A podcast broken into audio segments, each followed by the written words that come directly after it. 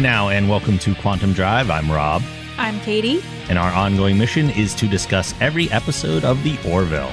Today we'll be discussing episode 6, which is called Krill. It is written by David A. Goodman and directed by John Cassar.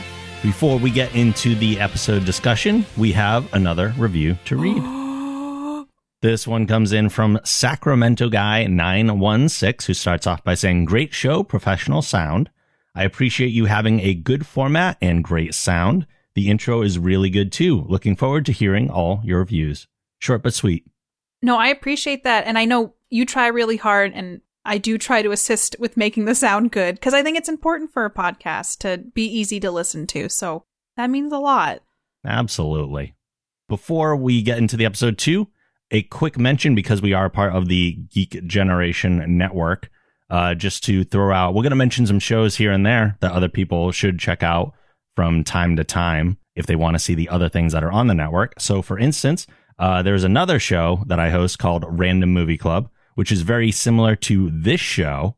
However, we discuss, like it says, random movies. And uh, no, Katie's not a permanent co host on that one, but has been on it before, and I'm sure we'll be on it again. So, have been on it, and we discussed one of my favorite movies, which is called The Mummy. oh, yes. the Brendan Fraser mummy, the only mummy movie. So go listen to that one if you need one to start on and you want to ease into it and hear my sweet voice. Go listen to that one. Absolutely. And that's Random Movie Club, uh, just one of the many podcasts on the Geek Generation Network. We'll mention others as we go forward. If you would like to email us, you can do so by emailing quantumdrive at thegeekgeneration.com. You can follow us on Twitter at Quantum Drive Pod, and you can join our Discord at thegeekgeneration.com slash Discord if you'd like to chat with us about Orville things and other stuff. Come talk to us. What do we have for trivia this week? I have a lot of trivia. I had to actually cull back my trivia, which I guess is a good problem to have. That means there's lots of fun things to talk about. Oh, totally. So the first thing I found was there are 111 unique Krill characters that they had to create in eight days for this episode alone. Whoa. Yeah, because I noticed that they don't have, I mean, they have a similar structure to their Mhm. head, but the markings and everything are very unique from krill to krill. And so, for this reason, makeup artist Berger, who we've talked about in the past, Mhm. said that this episode was the most difficult of the season. Oh, wow. Even more so than creating different aliens for the Calivon Mhm. Zoo. I just thought that was interesting. 111. Like, because you have to make the faces and then the costuming. It's just, it's a lot of work to make them each look different, too. hmm Because the Union was unable to project holograms as disguises prior to the year 2419, it seems the technology used to disguise Malloy and Mercer was in fact a continuation of the technology taken from the Calivon in Command Performance. Yes. And I believe that was actually confirmed uh, by one of the writers that that is the case. Like, yeah, it was the, the buoy that Isaac had taken Mhm. that they used to disguise the entire ship. They just kind of like downsized that technology to make their personal ones, which is smart. It's a nice callback. Yeah, it really is, and I, but it's not a noticeable callback unless you really think Mm. about it. And I did think it was interesting during the episode when they're like, Isaac gave us this. Mm-hmm. So I thought that was kind of cool. Notice when Teleya is held in the Orville sick bay, they have dimmed the lights to accommodate her sensitive skin. Oh, true. Mm-hmm. I didn't think about why it was darker, even though I kind of noticed it in the back of my brain. I just thought that was an, I mean, it's such a small detail, but I like when shows pay attention to those details. Oh, yeah. Because, like, if it was bright sunshine, she would have had, she would have burned to death. So- Same problem. Uh, another thing I found was that Scott Grimes, who plays Gordon, hated wearing the krill costume, and for that reason loathed acting in this specific episode. And he said it took two and a half hours and it sucked. I'm glad I don't have to do what the others have to do every day. That's funny. Mhm. For a guy, too, even though he has a lot of screen work, I think that the majority of his work, because he works on other Seth MacFarlane projects, a lot of his stuff is probably voice work now. So, like, getting on camera is even a hassle. And then two and a half hours of makeup on top of getting on camera. I have a lot of anyone who does prosthetics for their job, like to get sit there, get there early, put it on, and then act, and then take it all off. I have a lot of respect for because that's it adds an extra layer, like literally and figuratively, and so I feel like that's a it's it's a lot of work, and they have to get there earlier than someone who just has to get a little face makeup put on. So kudos to them. I always wondered why actors would get a large amount of tattoos if you wanted to be an actor because Mhm. a lot of the time they have to cover those up, which just means a longer workday. Yeah. Like, is it that important to you? Yeah. Well, there's like a good example of that is Machine Gun Kelly is just covered in tattoos. And I think in, I never, I never watched it. I think it's called The Dirt, that Motley Crue Netflix movie. okay. They showed a, there was a thing on Twitter I, I watched where they covered all of his tattoos. Oh, wow. And it, the process, I was like, this is not an easy thing to do. And they had to do that for the, to shoot the movie. Mhm. But I guess if they want the talent enough, they're willing to do those things. And thank God for makeup. Uh, the Krill's obsession with Avis and their destructive religion parallels with Earth's history and extremist forms of religion, Oh, which I think is for sure. obvious. And when you're watching the show, you can be like, but they, it was interesting that they pulled in some extremist religious things for this episode. It brings in another topic that is, uh, You were to say another layer, weren't you? yeah, I was. And I was like, layer's the only word. Okay, there's lots of layers today. While on the shuttle, Gordon and Mercer are heading over to the Krill ship. They're Gordon singing along to Creedence Clearwater Revi- Revival's Midnight Special. And Seth MacFarlane used that song as a nod to the opening scene of the 1983 movie The Twilight Zone. Oh, see, I haven't seen that, so I guess I wouldn't pick up on the connection there. I haven't either, but I just thought it was interesting because It it's another yeah. sci-fi show, and he does a lot of nods to things. And oh, yeah. I think that's pretty cool. Sometimes I pick up on them, and sometimes I it goes right over my His head. His pop culture knowledge runs deep. That's that's impressive too to uh, be able to maintain all those little nuggets and insert them into the show. hmm While reading the Anhkana, Ed compares its gruesome contents to writing by Bret Easton Ellis, who is famous for having written the graphically violent novels American Psycho and Rules of Attraction. Rules of Attraction. Yeah, I didn't realize who he was referencing. I'm not a heavy book reader, so. hmm I actually didn't know American Psycho and Rules of Attraction were even books. Oh. So this was a fun fact in two ways for me. educational. yeah, this is educational. This was interesting. This is the first episode not written by Seth MacFarlane. Yes. So when I was looking that up, I was like, oh, David A. Goodman wrote this one, and Seth MacFarlane didn't have any writing credits on this one. Mm. I believe he gets a pass at everything. Obviously, I mean, he's producer, so. The Krill ships, the design of them are meant to be more utilitarian and energy wasteful than the energy efficient Union ships. Hmm. Energy wasteful. hmm When I was looking up a lot of things about the krill, and there's another fact I have coming up about their equipment, is that they're not designed in a way to be efficient. They're designed in a way to have power, and it, it was just an interesting thing Huh. that the, the theme ran through with the krill is that their things are not made in a way that they want power, and they will do anything to get that power, even if everything is energy inefficient. So that, yeah, they don't care about consumption. Mm-hmm. It's just kind of use everything because it's all made for them anyway. Yeah. No one else deserves it.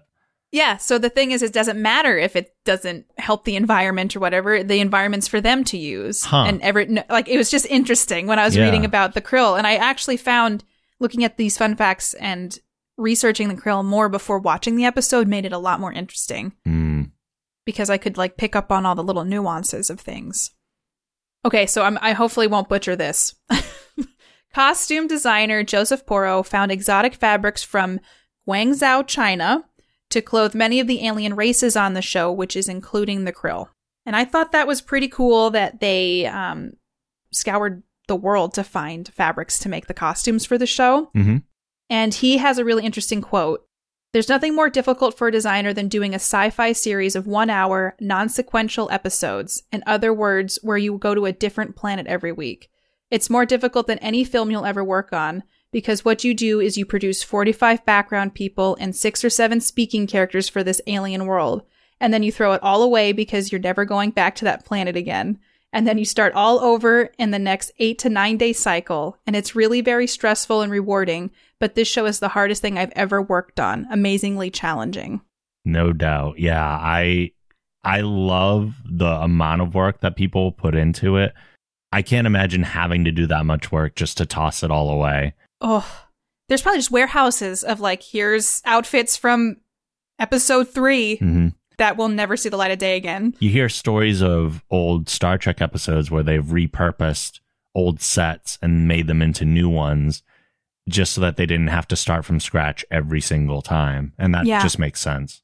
it just when you really think about the amount of detail and i i think that's another reason i love the show is that the detail they pay attention to it and they care Mhm. and it shows especially getting exotic fabrics from china to make the alien races look unique and i think that's really cool so the krill equipment such as the gear for exploration or their weapons is influenced by their race's aggression and disinterest in safety and efficiency where it might interfere with conquest That makes sense. they are a very aggressive race and like we were just talking about they don't care they just want power and they deserve everything so Yeah, we'll talk a little bit, I'm sure, during Mhm. the episode about it too. But even just their the way they speak and their mannerisms and everything are a very specific tone. yeah the this is a, just a thing that i appreciated is brian rogers who got design ideas for the weapons on the show from joseph porro's armor design that he did for the krill Mhm. included like little little things like green iridescence. And one of the things i found was that the krill color is green obviously. And has a hint of purple. Sorry i have a book that has all this fun fact information in it that i think is cool. And i had a quote i wanted to read about it um, the krill live in a greenish world their color is green, so we used a slightly faded green color as a color motif for the entire episode and put a fair amount of contrast in it. If you think about Klingons years ago, Klingons lived in this very blue and red world, and the krill is kind of green and purple. Their accent is purple and their color is green. So the minute the audience sees that, they know they're in the krill world. And that's from cinematographer Marvin Rush. Yeah, I I've always appreciated that making things very recognizable so that when you're in a certain environment right away you know that's the environment I'm in. Uh it's it is kind of like having team colors in a Yeah. way. which I I I love the green. I don't know why. It, maybe it's I feel like it's the gamer in me, but I love LED lights, and I just feel like the way they did the lighting design on the show was really good. yeah, it's very good. Um, the Krill were one of the first aliens designed by Howard Berger and his crew for the series, and their look was inspired by the movie Nosferatu. That absolutely makes sense, Mhm. especially when they make the, joke about the space vampires in this one. Yep. When I saw when I read that, I was like, "Oh my gosh!" I, I just immediately made the connection. Yeah. It just it's just a spot on description of them. yeah, I don't know. I didn't even think of that before. It's hmm it's very accurate.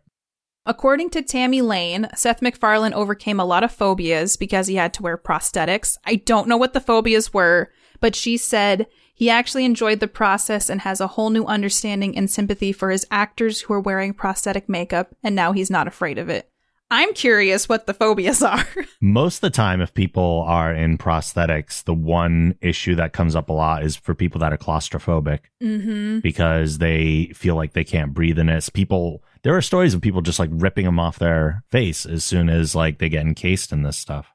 That does make sense. I feel like I've done special effects makeup when I've done my stream on Twitch, and mm-hmm. there are times where like my nose would be plugged up and I could only breathe through my mouth. And I so I can definitely see if your face is covered and you have tiny little breathing holes, I yeah.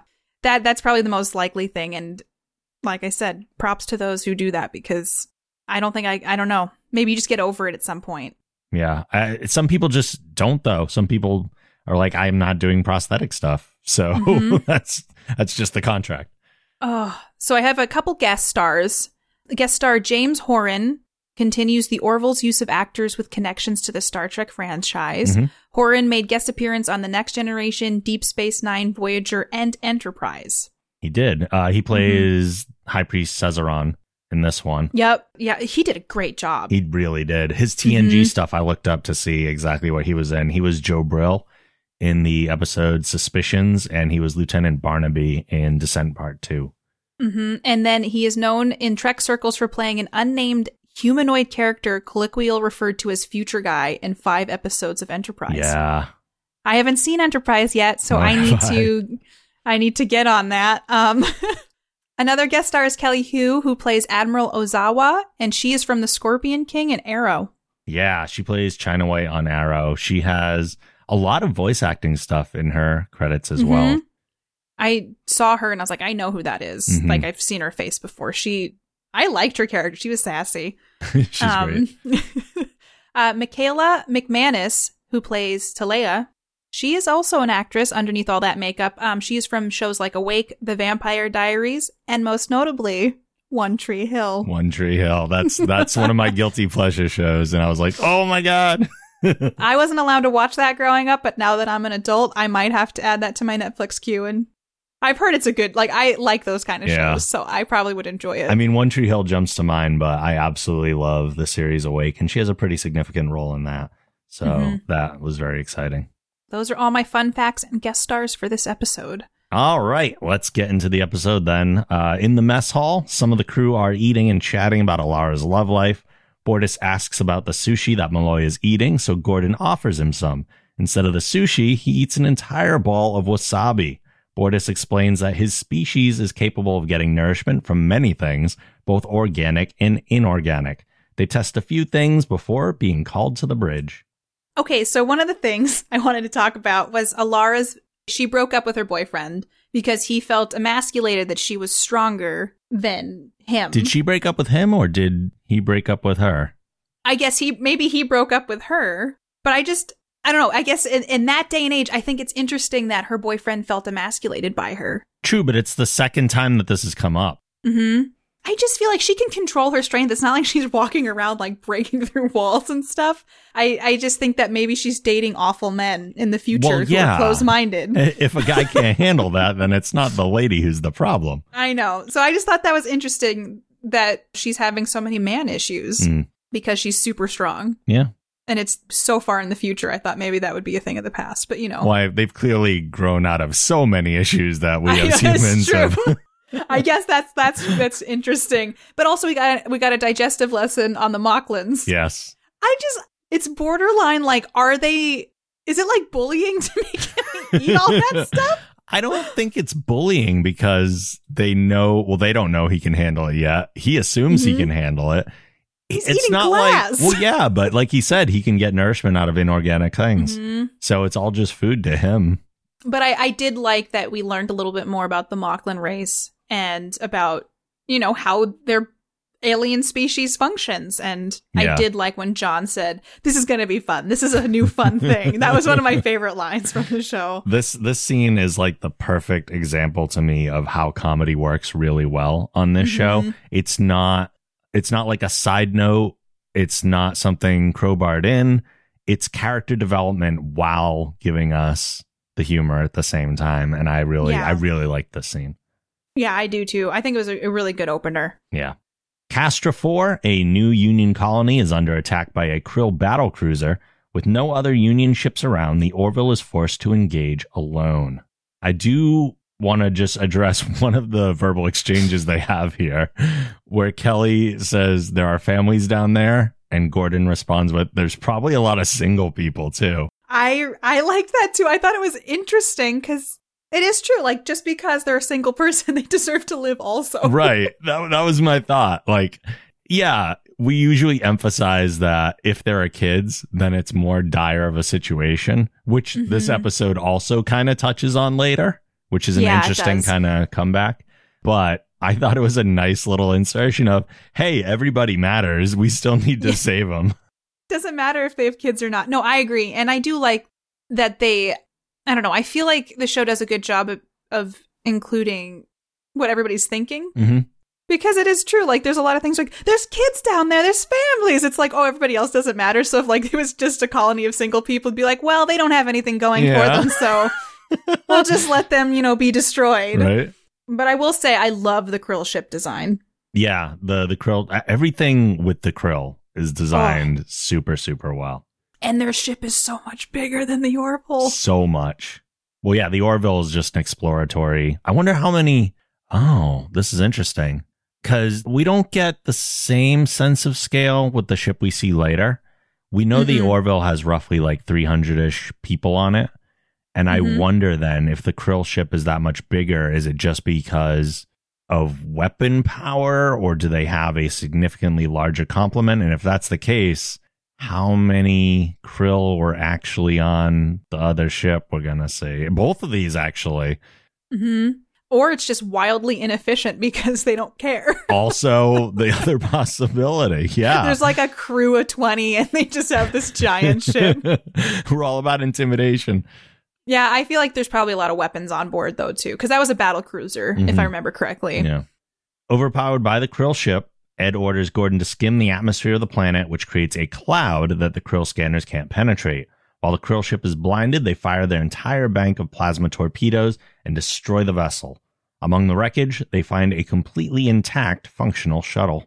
How did that happen? Unlikely, but the only way for this story to work. yeah, I will say though, I don't know what's wrong with me, but I love seeing the shuttles on this show. And I was like, ooh, a new shuttle we can see inside. so I was like, I'm here for it. Let's learn more about the Krill shuttle. Just excited for a new set. Mhm. this whole episode, I was just like, because I just love, I love seeing inside different worlds. Yeah. It's like when you watch House Hunters on HGTV, and it's you like, I like seeing inside other people's worlds. I sound like such a creep. House Hunters Krill Edition. I would watch that. Oh my gosh. I would watch Orville House Hunters Edition. They just go to different planets and alien races Oh, and you see how they oh, live. Oh, yes. That's like, that's my kind of entertainment. They report they're fine to the Union, and Admiral Ozawa pays them a visit to give them a new mission. Ed and Gordon are to infiltrate the Krill and obtain a copy of the Anhkana, their species' holy text. The goal is to better understand the Krill so that the Union can attempt to make peace. this was interesting. The Kelly and Ed dynamic of that Mm. whole scene where Kelly's like, could, could you find someone who's better at undercover? And he's like, could you not do this when guests are here? yeah, that was the divorced couple coming out. yeah. I, I just feel like overall, Admiral Ozawa, Mhm. I'm saying I'm questioning it because I keep mispronouncing her name, but I, I feel like she explained all my questions. Mm. I was like, why is Ed going? Why are they just doing this so hastily? And she was like, we're here.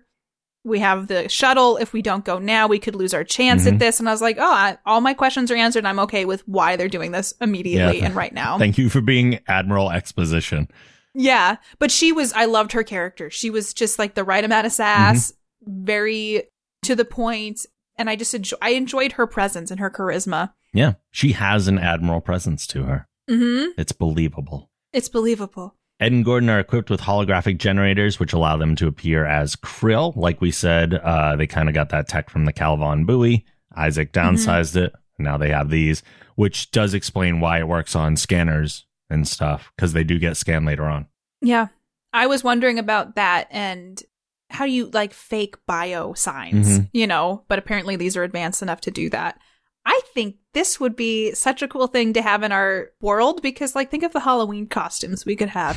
However, I could see a lot of other problems arising from it. So maybe it's good this technology doesn't exist. Apparently, they must have some similar function to like the environmental simulator because there are times where people like grab their suits and stuff and it's structurally there. So Mhm. it must have some sort of like light to solid emitter as a regular hologram would. yeah, because like when they walked through the door um, going to the bridge on the krill ship, they bumped into each other. Mm-hmm. So there's got to be a lot more to it than just projecting some sort of outward appearance. Yeah. They head into Krill space where they're found by a destroyer and taken to meet Captain Harros and High Priest Cesaron. Not knowing proper Krill names, they introduce themselves as Chris and Devon. So really quick, jumping back to the shuttle. Yeah. I had a couple questions about like how did Gordon know how to fly their technology if they don't know much about them? Hmm. That is a good question. It also brings one up later on when Mhm. he uses the helm controls. Yeah, I was just because obviously I'm loving seeing inside the shuttle. And they showed the control panel and it obviously had different technology on Mhm. it. And I was like, how did Gordon know how to do this? Just maybe that is something that's just suspension of belief. They have some technological, but the reason I that came into my mind is they were talking about breaking down the shuttle on the Orville and figuring out how things worked. So that's why I was like, how did he know how to fly this? Maybe he's just that good. There are probably some things that are uniform just conceptually, even though, yeah, Mhm. like which control is which and stuff like that. One thing that I thought was interesting is in the first episode, the Krill have a language. True. So it might be one of those things where they're they were speaking English even on the Krill ship. Yeah, I think that's something Star Trek did too, and they explained it with universal translators. Mm, okay. That it, yeah, that makes sense. It was just something I noticed because it wasn't really ever addressed Right, right. because those are the things that I look at. But why did they pick Chris and Devin as their names? I- I just because they're dumb. Because, like, if they had an information briefing like the captain was reading in the shuttle, don't you think there would have been more prep? Like, this is, like, here's names to use. well, they even had that discussion in the shuttle of Mhm. we didn't stop to think of krill names, and they list a Yeah. bunch of them. They even say like Haagen Dazs. Yeah. and yeah, it's something they probably should have considered, uh, and then Mhm. just didn't settle it by the time they got there. I just felt like that was an important key. Oh, it's one of many things that they probably should have considered going into this Yeah. mission. But yeah, you know, the Krill just was like, yeah, Chris and Devin, interesting names, but we'll just accept it. Like, there was, I just thought that Yep, was interesting. Let's roll with it. hmm To be fair, there are lots of names on Earth that I've never heard before. They're just in different languages. Who's to say the krill doesn't have that kind of different thing where there are like different ethnicities of krill? Yeah. You're right. You're more forward thinking than I am. but yes, Chris and Devin weird. Uh, they Mhm. are called to services with the rest of the crew, where they meet Teleya and learn of the krill's deity, Avis. During the service, Cesaron repeatedly stabs the head of a deceased Union colonist with a ceremonial dagger. It's a lot of stabbing. There's a lot of stabbing and a not pleasant sound to listen to. No, the I will say the severed head looked very good though. Like that was a that was a really good special effect. A little too good. a little too good, but it was just the fact that it was just over and over stabbing with them like a monotonous chant. Mhm, It does I think it does a good job showing of the aggressive nature of the religion mhm. and that this this person wasn't worth their life wasn't worth anything and now it's like a what was the purpose of the stabbing was that just like a ceremonial Yeah, something we never really learn what function it serves. If we knew what they were chanting, it probably would have been helpful. Mhm. But yeah, that was like i said though like seeing the bridge and then seeing the chapel it would be considered a chapel yeah, yeah it was just interesting that they make time to just do a service together and it was just also very normal so then gordon and ed are just in shock yeah. but it, you know i mean that would be hard to keep your cool Oh, absolutely. Yeah. just seeing that Especially having the forethought of if they catch us, that could be our head up there next. mm-hmm Uh, I did really appreciate Gordon's constant Avis references about like Avis, the car company. So many things was- throughout this episode. that was one of the things that i thought was challenging because they weren't emulating how the krill act hmm at all. It was very still human like in their interactions. And I was like, wouldn't they want to have toned that down because they're in such a dangerous environment? Yeah, I have a lot of comments on that actually coming up very soon about their like Mhm. behavior. But again, that's I think that's the comedy element of the show. Yeah. I just, I also have a lot of thoughts on it too, but it was just something where it was so glaring to me just how first their names Chris and Devin and then how aggressively human they were acting. Mhm. Yeah, they're not actors. Even though they're actors No. playing people who are definitely not actors. Mm-hmm. After services, the pair sneak back into the chapel and begin taking photos of the Anhkana when they're spotted by Cesaron. Ed quickly comes up with an excuse and they depart, but the high priest is noticeably suspicious. So, like we were just saying, they both have like a lot of tells Yeah. that giveaway that these are not like great krill. The other kind of weird part is that the krill seem to ignore all of them.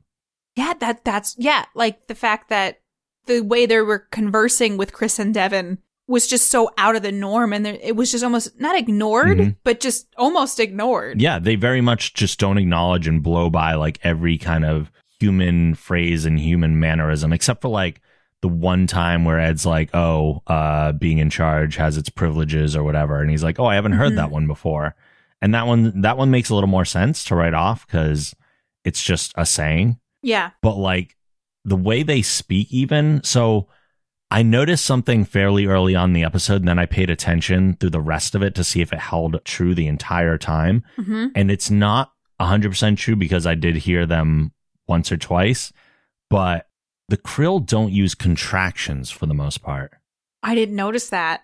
it's one of the reasons their speech sounds so much more formal than the Mhm. kind of human speech that Ed and Gordon are using the whole time is because they're very Yeah. relaxed and just kind of throwing out phrases and they're using casual speech.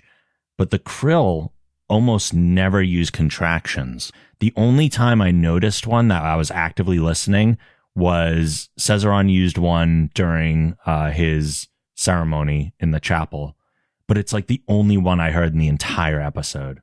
They do sound more formal. They're very measured with their speaking and very deliberate with what they're saying. And just, it was so different. The fact that their name was Chris and Devin, the fact that they were the only survivors from that ship, the way that they're talking, how they don't seem to fully know how to do any of the things in the chapel when they're doing the service. Like there's just a lot of a lot of things. They're the worst undercover agents. Mm-hmm. And I mean, I get it. This is all hastily thrown together. But I just feel like if I were in that situation, I would be like trying to be more astute in how I was speaking and try to come up with a name that, you know, you get it, you're getting introduced to everybody. Yeah. Just throw something out there like block R or something. not using contractions is not a difficult thing to do. Like you could you could pick up on that and adjust your speech pretty easily. And you don't even have to be 100% accurate with it because they do use them on occasion, but mm-hmm. like that's an easy copy to make you fit in a little bit more. But I didn't even notice. Like, so maybe I would not notice that. And then I would have just been using them the entire time. And then that's how they would have found me out. Are you saying you're also a bad undercover agent? I am also a bad undercover agent. but still probably would have been better than Go- uh, Gordon and Ed. I think, yeah, I think I would have, I would have tried really hard to tone back the, uh, a lot of things. Though I do, I can understand and appreciate it from a comedic Mm-hmm. Yeah, oh, totally, perspective. Later, they sneak back into the temple and continue taking their photos. Cesaron convinces the captain to place a guard at the entrance of the chapel. With the guard on the way, Ed and Gordon's holographic generators malfunction and reveal their true selves. They manage to sneak out and return to their quarters unseen, where they fix the problem. The malfunction seems to have been caused by electromagnetic interference from somewhere else on the ship. Holy heck, are they lucky? Mm-hmm. I had another comment, and later on it comes back up. There's not a lot of security on this ship. No, not a ton. I don't feel like, well, okay, so the krill kind of from their religious standpoint is above everyone. Maybe Mhm. they feel like they don't need it as much because, like, who's going to mess with the krill? They're the top of the food chain in their minds. And kind of calling back to what you were saying about, I wonder how many people are on the ship, the original battle cruiser that blew Mhm. up. There didn't seem to be that many krill in the halls or like No. working around the ship. So it made me wonder like, is this just like bare bones crew? Is that how they run things? And because they were able to sneak around a lot without getting caught. Yeah. Do they have, do they have multiple chapels or was everybody in the chapel? Like the whole crew? Oh, maybe only certain people, maybe they do it in shifts. That's what I'm wondering. Because I mean, if that, because wouldn't the kids have to go to it too? One would think, and then who's flying the ship? Yep. Maybe there's like shifts for the for the daily head stabbing. Maybe, oh. which means they need multiple heads. Like they, I know. One of the things I thought that I noticed is when they were doing like up and close shots, they look very the krill look very fish and reptile like, which makes sense because krill is something that's part of our sea life on Earth. That I'm googling just to make sure. Krill are very small crustaceans found in the world's oceans, and I just thought it was interesting. Like when you looked at the details of their Mhm. faces, they do look very fish and reptilian like, and I I just again 111 of those prosthetics for this episode. yeah, that's crazy. I had a question too. Of so the the holographic generators go down, right? hmm Another thing that they probably should have prepared for more. Why wear your union uniforms? It was hastily thrown together. Yes, but You know? even hastily thrown together, you got you got other clothes. Like hmm let's say you're creating a worst case scenario and your holographic generators fail at some point. Would it not be better to be like, we're union colonists instead of union officers where we're probably going to get tortured for the information we have? Not even that forethought. I mean, but they also didn't have names. It So- really went into this. yeah, it, it's kind of on brand for how poorly planned it is. Yeah. Like the admiral's like, "You're doing this," and then they're like, "Okay," and then there was like no, no forethought for a lot of like pretty big mission details, like, you know, a name that makes you blend Mhm. in, maybe a family background story of some kind. You know, just a little bit of a little bit of uh clothing that's not a bright blue or a bright red if your um hologram just happens to Yeah. break. One more thing that says they're the worst undercover agents. And they're also the luckiest people alive. That's so true. They investigate the source of the interference and find an enormous bomb being prepared on the ship. In an attempt to find out more about it, they invite Teleya to dinner. She reveals that the bomb will be used to destroy the Union farming colony Rana 3. They plan to use their emitters to overload the bomb remotely from a shuttle and destroy the bomb and the ship along with it. How did they? How did she know so much about the bomb? I guess is it again one of those things where they're just the krill are just so open with each other that this is just common knowledge. Well, I mean, it's a small, you know how gossip gets around a small school? Yeah. It's a small Mhm. crew, so obviously it just gets around. One of the things I did like is we got to see some of their food that they were eating. Oh, yeah. I mean, it looked awful, but that's another thing like the the House Hunters Krill edition. We got to see inside their living quarters too. And just seeing those little glimpses into like the life of these other species and aliens makes it seem more real. hmm And I just I love that they're like having dinner and it's just this like slop pile of different shapes and colors Mhm. and just chatting about, you know, that there's a bomb they're bringing to go blow up a colony Casually.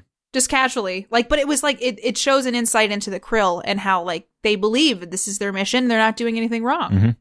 Yeah, I uh I I found it to be very much like uh the tone and the look of everything to be kind of a blend between Klingon and Romulan, yeah where like the Klingon ships aren't built for comfort or anything because they're a warrior race. There's a lot of that going on here too. It feels like.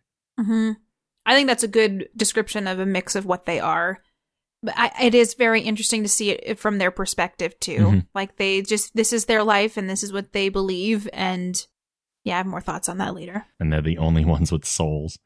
uh yeah that was i wrote that down they said like when the little kid was like, wait, but do humans have souls? How do they talk? And she's like, of course they don't have souls. I was like, damn. Like the computer talks, it doesn't have a soul. Come on. yeah. We're essentially computers. On the way to begin their plan, Teleya stops them and asks them to speak to her trainees, who are a bunch of school children. Ed now refuses to destroy the ship when there are children aboard. I just like that they're called trainees because that is heavy. Yeah, that's some psychological stuff going on right there. but they, they were, I will say, the, the, the children krill were adorable. Kind of were. Yeah. And, but they're all very astute and just very militaristic in the way that they acted. Mm. Like stand up when they came in the room and then like, It makes sense for their kind of race. Yeah, how formal they are and Mhm. everything. and I also have some more thoughts on the, the kiddos All right. after th- uh, some other things unfold. All right. While speaking to a krill child, Ed realizes that sunlight is deadly to krill as they come from a planet that is primarily shrouded in darkness.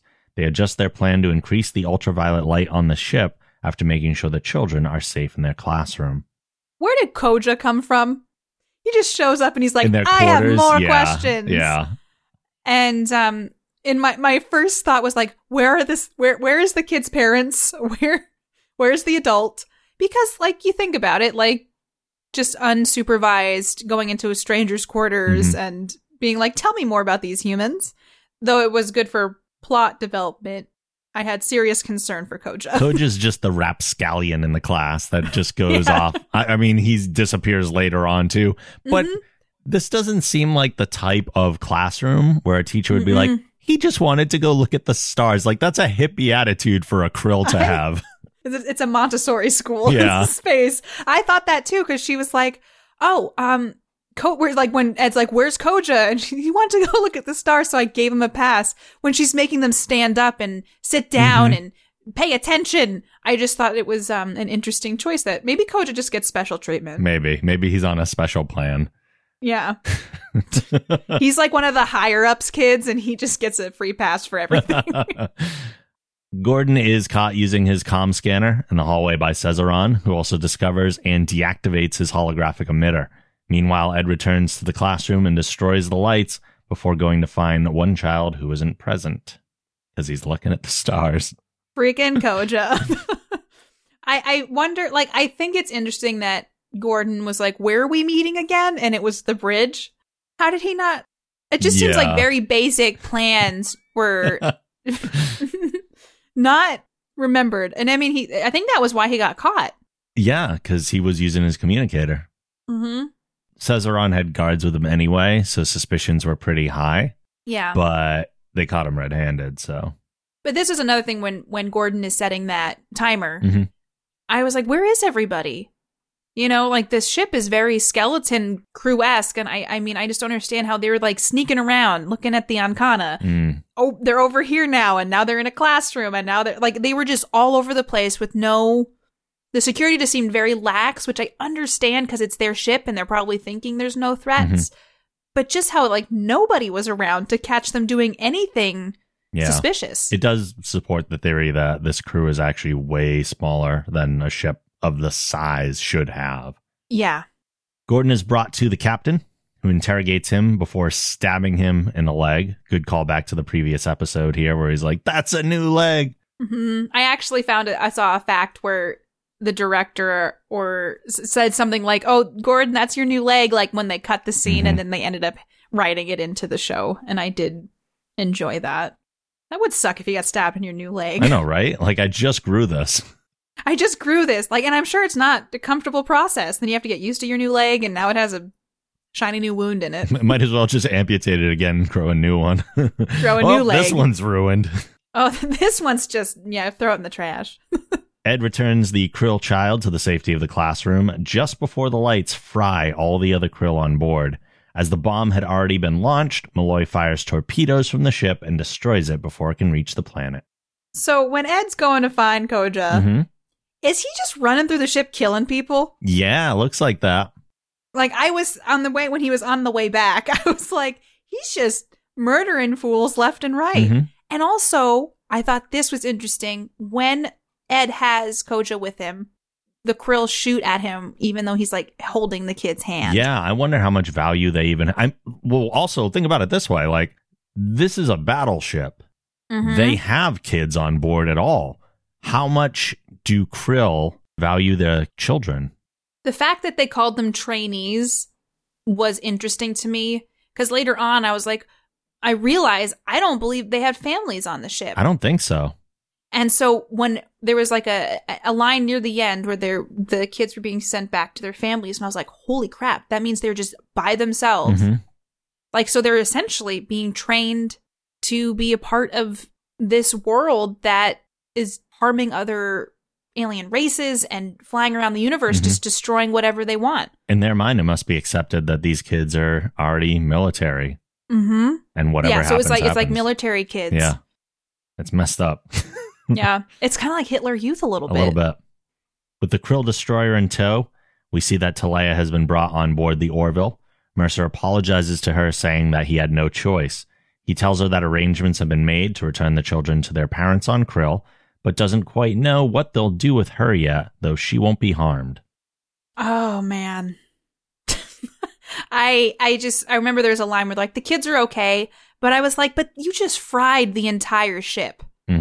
I understand like they did it because they're trying to save a colony of a hundred thousand people, but how?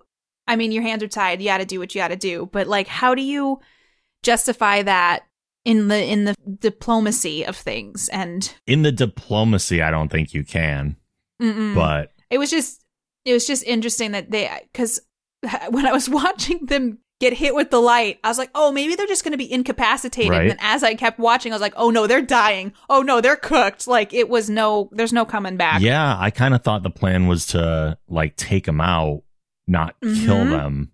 they're dead. Yeah, they dead. Mhm, they, they they did, and that's the thing is like, yes, they saved the kids, and I just I thought the whole discussion with Ed and Teleya was really important, and part of my takeaway has a little bit about that, but the last line of the episode is very powerful. I have that next. Our mission was in the interests of peace. But your crew was going to murder a hundred thousand people. What the hell else could I have done? Why did you save the children? They're kids. With their whole lives ahead of them, they're not my enemies. After what they saw you do today? They will be. They will be. And that really resonated with me. Mhm. And it's true. Those kids, yes, they did get spared, but that these two people just from a, the the race that they are technically fighting against or one of their enemies just killed their entire ship full of people that they interacted with and lived with every day. yeah, on a mission to go and better understand the species so they could make peace with them. They did way more damage. Granted, they saved an entire colony that they wouldn't have otherwise, but at the same time, made some potential harder enemies. Oh, there's just a lot there that trying to reconcile like what they did. Is it okay? Is it not okay? I mean, I think there's just too much gray area. There's a lot of gray area, yeah. Yeah. But the what what stood out to me is when they're flying back on the shuttle, how like lighthearted they were Mm, about like do you just a buttload of aloe because you know Gordon had the huge sunburn. And I was like, you just killed like a bunch of people on that ship. But yes, they saved lives. Like, yeah, it was just like this kind of mind mind warp thing that I like after the episode I was like really thinking about things. yeah. Well, I mean, you got to consider if you look at it compared to the first krill ship for this, versus this one, right? The Mhm. first one was firing at a colony. The Orville shows up and is like, if you don't stop, we got to face off here. And look at what ends up happening. We blow up their ship. Mhm. It's kind of the same idea. It's just in a different form. Yeah. And it's very similar. I think it's just like that removal of it. Like the ship explodes, you don't see the people Mhm. inside like die. Yeah. And so this it was just interesting that that Teleya was okay coming on the ship to get scanned and stuff. I don't know if she was okay. Oh no, yeah, she was a prisoner. Yeah. That's right. But it was that's another thing. Like the kids got sent home, but Teleya was put in the brig. With adults, I guess they're treating it differently. Mm-hmm. the kids don't know any better. The kids can't fend for themselves the way that she can. And she she has things to be responsible for whereas the kids don't. But it also made me wonder like we made arrangements to send the kids home to their families with who? oh. Like where's where's our go-to communication with the krill person because we know nothing about these people. That's why we did this mission in the first place. Who Yeah. are we contacting to get these kids home? And when we offer, are they not just going to like attack us? That's an excellent point. I didn't think about that. Wow. I mean, it is, it's something where maybe they just, the Union, there's a Union vessel going to bring them back and just hope that it all goes well. just remote vessel an entire ship and leave it in the hands of the krill. Although they do have the krill ship that they're towing, but uh, they send I doubt they're sending that back. That's probably getting dismantled. I don't know. It's I know it's a story write off and they don't have time to deal Yeah. with it or address it, but it's a very odd one. Yeah. I have a lot of takeaways from this episode. yeah. Well, let's get to that.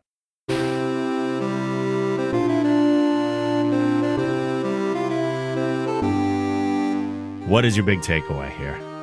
Oh man, my big takeaway was that uh, the Union, especially Ed and maybe his crew, needs to be better at like diplomacy with other races and other alien. Oh, really? They've been so good at it so far. I feel like they need to work on themselves a little bit in these in these situations. It was just so glaring, like not a cringe kind of thing, Mhm. but like I had a physical reaction. I'm like, oh gosh, how, you're gonna die, like just because you're gonna screw up Yeah. and you're making your cracking jokes and like the seriousness of the situation didn't seem to be realized. Though I understand the show mixes comedy Mhm. and serious topics. And I like that. I just thought it was really interesting that there was no adaptation to their environment. Yeah, no effort whatsoever to try and be more krill. hmm And then I, I had a lot of unanswered questions at the end of the episode, just a lot of like trying to fill in specifics. Like you said, Do we need some head headcanon? we need some head headcanon, like how the kids got back Mhm. home and just how they were able to move around the ship so freely with the access that they Mhm. had, how they didn't get caught doing half the things that they did. Just th- there's a lot that I felt I had to fill in or I had to just kind of go, it's okay. I'm just, it, it doesn't, we don't need an answer to that, but my mind likes those Mm. like tied up ends. I will say her line about the kids being Ed's enemies was a great ender to the episode and it really stuck with me. And an interesting note to go out on. Mm-hmm. And it was something too where I was like, hell yeah, I agree with her. Like it's 1000%, 100% true. Whether Ed likes to admit that or Yeah. not, those kids saw he they didn't do a hmm. it's hard. It's like that morality like did they do a good thing? They saved, you know, 100,000 lives, but they also potentially made things worse with the krill. Like there's just so many things where it's a double-edged sword. You can't do the right thing. There was no right thing here. hmm And it's like that that philosophy problem where it's like you can divert a car to hit this one person versus hitting the four over here, Mhm. and it's that same plot, but in this episode, I think. Yeah. And it, and I love episodes like this because it makes me think more about right and wrong and how I would do things, how I wouldn't do things. So even though I had some issues with the the way that they interact on the ship, I appreciated the humor of it, and I can I, I don't know, it was a an episode I thoroughly enjoyed because I love seeing inside the krill. So I like this episode, not as much as you though. Oh, And I think for the same opposite reason. So Ooh, I, I okay. totally acknowledge that this is a stupid reason not to like an episode as much. Uh, the story is absolutely fine. All the characters Mhm. are great. I love that the krill are being treated with more depth than just like your generic, here's the bad guy species that hate them because they're the enemy type thing. I love that we get Mhm. like a whole explanation of their religious fanaticism and all that stuff. I just never cared for episodes that take place in enemy territory in the same way like of I know, I know this is the opposite of you. Like if if there are episodes of TNG that took place on like the Klingon homeworld or like the Romulan ship, I'm like, but I want to be on the Enterprise. That's that's Mhm. the thought I have. Like I like exploring and seeing. So here's here's the double edged sword with it for me is yes, I want all this more depth to other characters and other races and other species. I want that. There's no other way they can give it to me than Mhm. doing these episodes. So they're like a necessary evil for me. like I'm like I want to be on the Orville as much as possible, especially considering how so few episodes we get per season. yeah. And yet th- there's there's no reason not to do something like this. And it's selfish of me to just be like, I want to be on the Orville all the time. so No, it's that's the only reason. The episode is perfectly fine. I'm just a Mhm. brat. No, it's like that's like me with theme episodes. Yes, it's the same where thing. I'm just like, get out of here with that. I just want to to see things develop in real time with the real characters, and Mhm. I don't need a Sherlock. Holmes. I love Star Trek, but I was like, I don't need this. I just want normal Orville or normal Enterprise, all that kind of stuff. So I get it. I understand. and I don't want people to to think that I'm saying this is a bad episode. And I don't hate it. It's not a bad episode. It's just weird personal preference that I prefer other episodes just due to that dumb little fact. Uh, I do like the way that it ended. That being said, we've commented several times about how Mercer doesn't consider consequences when Mhm. making decisions. And I felt like he was just doing that this entire episode. He was constantly considering all the different ways that things could play out and the results of stuff. And yet, even all the thought that he puts into it, he still couldn't foresee every possible consequence. Because in the end, it's Yeah. still the thing where, like, the kids saw you do this. You've made more mm-hmm. enemies today. And it's like, well, come on. Like, I tried. I thought about this and I thought about that and I weighed things and I did what I thought was the best course of action and it's still coming back to bite me. And at least I'm I'm very happy to see that we got more consideration of that because it's a thing that we've brought up several times. Yeah.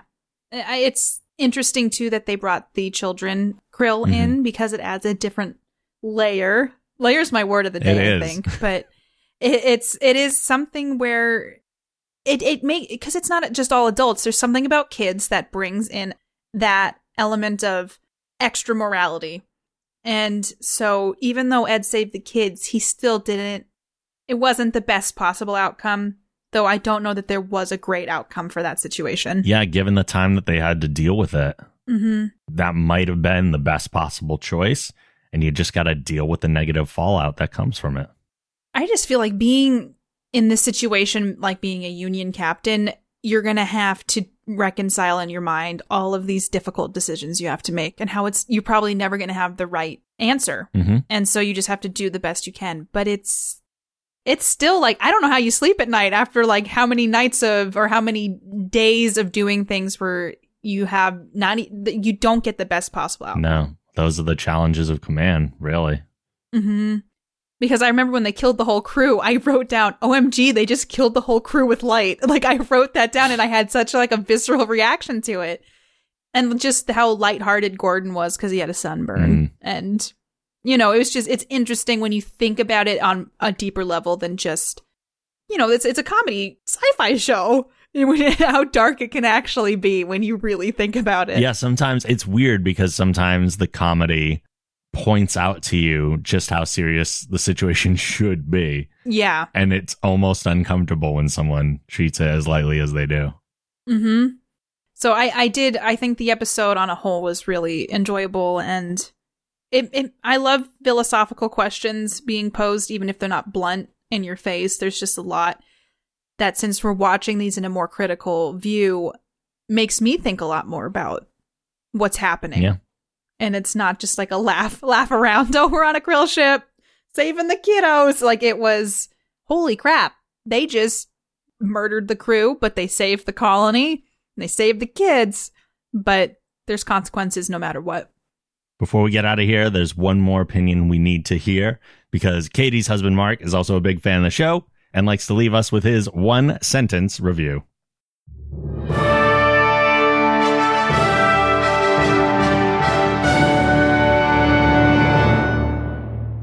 Maybe if the Krill just went door to door witnessing, people would dislike them less.